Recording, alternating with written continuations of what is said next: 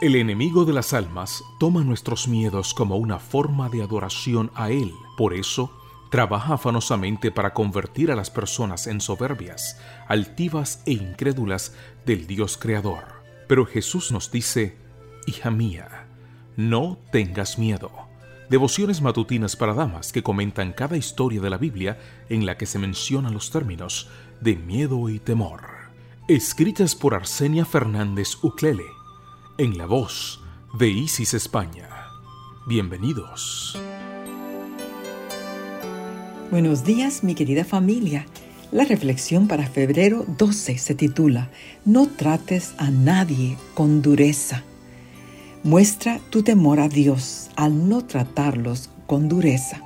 Levítico 25:43.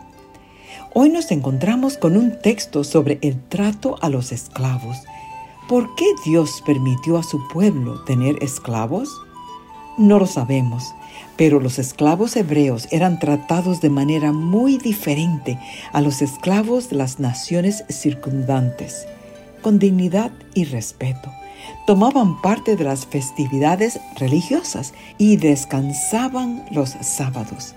Hoy día no existen esclavos en la mayor parte del mundo, o la esclavitud ha cambiado sustancialmente de forma respecto a los tiempos bíblicos, pero este principio es aplicable a quien le corresponde ser empleador, supervisor, jefe de departamento o cualquier otra condición laboral en la cual tenga personas bajo su responsabilidad. El principio es no tratarlos con dureza, es decir, no tomes ventaja de tu condición para maltratar a quienes te ven como un superior.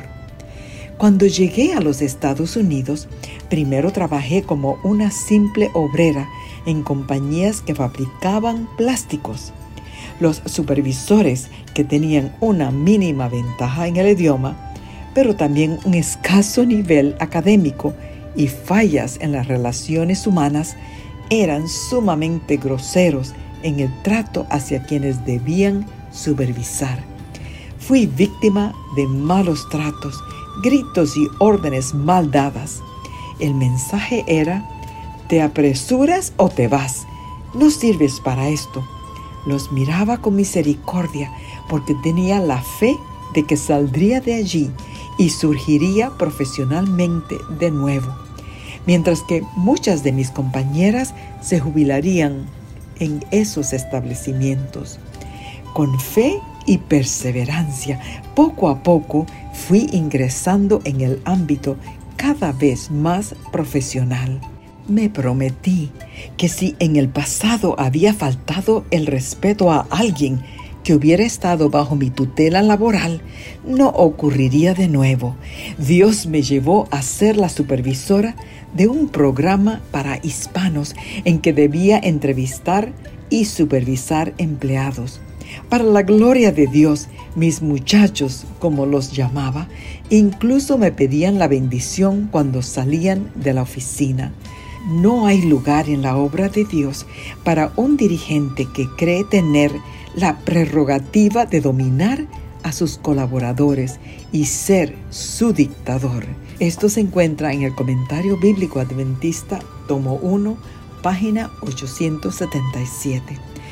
Ora por sabiduría para tratar a cada individuo como un hijo o una hija de Dios.